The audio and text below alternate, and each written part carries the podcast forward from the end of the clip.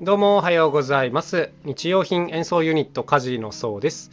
えっ、と今日はですねちょっと自戒を込めて反射的な反応には注意しなきゃなというこういう内容で言ってみようかなと思います。というのもですねちょっと気になるネットニュースを見ましてこれがねツイッターで見たんですけどもあのねワクチン廃棄防止へ冷凍庫の温度自動監視システム導入埼玉っていうこういうニュースを、まあ、シェアしてる人がいてで要するにその冷凍庫の温度が上がっちゃってワクチンを廃棄するっていうことがあったから、まあ、こういうことがやられてると思うんですけどもでその元記事がシェアされているのとあとこの投稿した人のコメントがついてて自動監視冷蔵庫に温度型あ温度監視 API とか組み込んであるのか？と思ったら温度計をウェブカムが監視してるという絵面でそうきたかと思ったっていうこういうニュースなんですね。これちょっと分かりにくいですよね。解説するとあのパッとこれを読んだ時の感想っていうのはね要するにその冷凍庫冷蔵庫自体にこう温度センサーに異常があった場合にこう通知が来るみたいなアラートが来るみたいなのが組み込んであるわけじゃなくて、うん、その冷凍庫冷蔵庫の温度表示計、まあ、デジタルのねこれをカメラが読み取っているっていうこういう状態の絵面であると。でまあ、この人なんかそうきたかと思ったっていうなんかこう肯定とも否定とも取れないようなコメントを残しているんですけどもこれを見た時にね最初僕びっくりしてえなんでそんなめんどくさいの導入したのみたいな風に思ったんですよ。なんか僕のイメージにあったのはねこう冷凍庫とか冷蔵庫自体にセンサーが入っててこう何かあったらすぐピピってアラームが飛んでくるのにすればいいのにわざわざそれをカメラで読み取ってでしかもなんかこうパッと見た感じはね人がそのカメラをチェックするみたいなあの風に見えたので、いやいやいやいや、おかしいだろ、それはっていう、こう、反射的にね、いやいやって思っちゃったんですけど、これね、まあ、よく読むと、あの全然そうじゃないっていうことが書いてあるんですね。あのリプライ欄とか見てると、まあ、こんなコメントがありました。えっと、画像解析で温度数値化してるし、敷位置を超えたらメールで警戒が飛ぶようになってるし、これで十分役目は達成していると。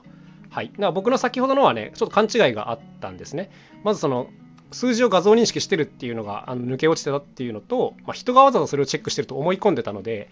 あの、まあ、この辺の勘違いがありましたよね。であそっかと思ってこう冷静になってですねさらに別の人のこうリプライを読むとえっ、ー、とですねあこれだこれだ冷蔵庫自体を改造しないで済むから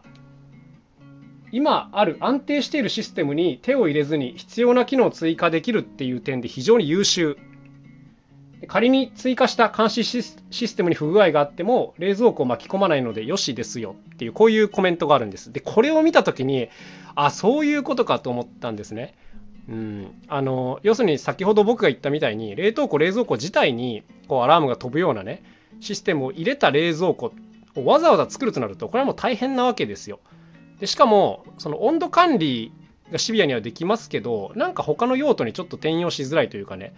うん、一般人が少なくともこういう機能あんまり使おうとはならないですよね。だからじゃあその使い終わった役目を終えた冷蔵庫とか冷凍庫はどうするんだっていう話になっちゃうんですけど単純にそのコストの高い冷蔵庫になっちゃいますからね。だけどこの方が言ってるのはこういう外付けでシステムを作ることによってもともとあるものが流用できるしなんかこう監視システムに不具合があっても冷蔵庫巻き込まないからあのトラブルがなお起きにくくていいよねこのアイデアはっていうこういう話ですよね。だからこう冷静に合理的に落ち着いて考えるとこのシステムっていうのはすごく良いっていうことです。はい。で多分これをこう導入した現場とかもあのこれは分かってやってるっていうことだと思うんですね。うん、でただその何て言うんですかねその記事の伝え方というかニュースのこう伝わってき方がなんかその辺をすっ飛ばして伝わってきたのでなんか僕みたいなタイプはですねいやそれはどうなのみたいに最初にこう脊髄反射的に思ってしまうと、まあ、わざわざ言いませんがはいっていうことがあったんですけどなんかこれを受けて本当にねこの何かを見たり聞いたりした時に反射的に苛立つことってまああるじゃないですか。なんかの見出しとかを見てあのイラッときちゃうみたいな、はいまあ、政治の話とかでもよくありますけどでこういうのってやっぱ本当に危険なあれだなと思ってて。うん。でなんかよくよく調べてみるとその苛立ちは8割ぐらいの場合あの勘違いであるっていうことがあるなと思っています。ちゃんとねその元記事を読むとか、まあ、元記事だけでもこう煽ってきてる場合があるのでそもそものソースを見たりとかするとうん、いやこれにはこういう事情があったんだよみたいなのが書いてあったりするんですね。うん、で、まあ、僕はその現場を自分の目で見ているわけではないので分かりませんがなんかそういった情報を照らし合わせていくとあだからこういう発言になったのねとか、うん、だからこういう行動になったねねとかがあの全体の8割ぐらいはあの解決できるなと思ってるんですね。解決というか、うん、あだからそうなったんだっていう理屈がちゃんと納得できるというか。うん、でただ何て言うんですか残りの2割ぐらいは本当にそのとんちんかんなことが起きててあの もう怒らざるを得ないみたいなことがあるわけですけどもなんか僕の体感としてはねこういったことっていうのはもう8割ぐらいはあのちゃんと何かしらの筋道が立ってるっていうことなんですよ。だからこういうなんか反射的にイラッとしちゃった場合っていうのはやっぱりねそれ自体をこう表明しない方がいいなと改めて思いました、うん、なんかすぐにこうコメントしちゃう人とかいますがよくよく調べたら勘違いしてるのは自分であったみたいなパターンが本当に多いのでね、うん、どうしてもおかしいと思ったことは調べて、まあ、やっぱりそれでも納得いかなければコメントすりゃいいんですが、まあ、こういうことってあるよねと思ってちょっと本当にね自戒を込めなきゃいけないなと思いました。普段ねあんまりいやいやいやって思うことはない少ない方だと思うんですけどやっぱねこう政治の判断であるとか、まあ、それに加えての何て言うんですかねこうまあおじいさんたちのこう作戦っていうのはなんかすごく的外れなことが多いなと思ってちょっと僕もイライラしちゃったのかもしれません。でもこうやって現場レベルだとやっぱりねすごい工夫されてることが、ま、多いよなっていうそういう感じでございます。でまあここから後半なんですけどもこの反射的にイライラしちゃうっていうのはすごく注意した方がいいと思うんですがこれあの反対の場合があるんですね。何かっていうと反射的に面白いと思うとか反射的に良いと思う場合、うん、でこの感覚っていうのはね先ほどのまでの話と逆でめちゃくちゃ大事にした方が良いと思うんですね。なんかを見た時になんかこれ気持ちいい感じがするなとかそういうデザインとかねなんかこの音よく分からんけどいいなとかこういう感覚ってありますよね。でこういう人間の感覚ってのはもう絶対こう見逃さないで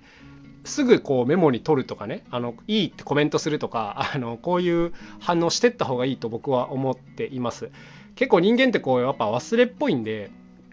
こういいことも悪いこともね喉元過ぎればっていうことで明日にはもう結構忘れてたりするんですよね。うん、でただこういうなんか自分が心地よく感じたものとかあ好きだなとか美しいなと思ったものって忘れちゃいけないと思ってるんですね。うん、で自分自身でこう持っとくことも大事だし周りの人間にこういうのをシェアしておくっていうことも非常に重要なことだと思っているので僕自身はこの何かパッと見た時に、うん、よく分からんけどいいなとかあのこうやって感じたことはねとりあえずあのなんでいいんだろうとか考える前に一旦もう全部記録するようにしています、まあ、メモだったりシェアだったり形はいろいろですけども、まあ、とにかくその自分の頭の中だけに留めとくんじゃなくてあの周りの人に伝えるっていう努力をする。で後からなんでこれがこんなにいいんだろうなとかそういうことを、まあ、自分で考えたりとかその見せた他の方からねコメントをもらったりとかすることで、まあ、ちょっとずつ言語化できていって納得していけるんですけども自分では見えていなかった良さとかねそういうのがあの他の人によって発見したりっていうこともあるのでこういった反射的に良いと思ったものはもうできるだけこれもあの大事にしていくべきだなと思いました。うんなんかとにかくこう自分独り占めしないっていうのとうん忘れないように工夫しなきゃいけない、これねすげえ大事なことだなと思いますなんかついねあこれはいい情報だからあの留めておこうみたいな気持ちも働きますがあの長い目で見るとねあの多くの方とシェアしていった方が基本的にはいいことが起きる確率が高いなと思っているので、まあ、僕の場合はこういったポジティブな方の反射的な反応っていうのはすごくあの大事にしてるという感じでございます。まあね、あのこういうことやってることは多いかなと思うんですけど、やっぱね、疲れてたりとかするとね、いいものが目の前にあっても、それが通り過ぎてちゃうことってありますよね。うん、だからこういうのをこう丁寧にキャッチするというか、あの見逃さないようにしていくと、なんか楽しいこと増えてくんじゃないかなと、そんな風に思いました。なんかちょっとふわっとした抽象的な話で申し訳ないですけども。はい。ということで今日はですね、まあ、反射的な感情に注意しようという、こういう内容でお届けしてみました。いや、もともとのツイートをした人、これどっちだったんだろうな。肯定的だったのか否定的だったのか分かんないんですけど、肯定的っていうことなのかな？うん、これは優れたシステムである、そうきたかっていう意味のそうきたかだったのかな？と、今では思っておりますけど、どっちとも取れる言い方だったなっていう、ちょっとだけもやっとしましたけども、はい、そんな感じでございました。では、今日も一日頑張っていきましょう。それではまた明日お会いしましょう。さようなら、カジノそうでした。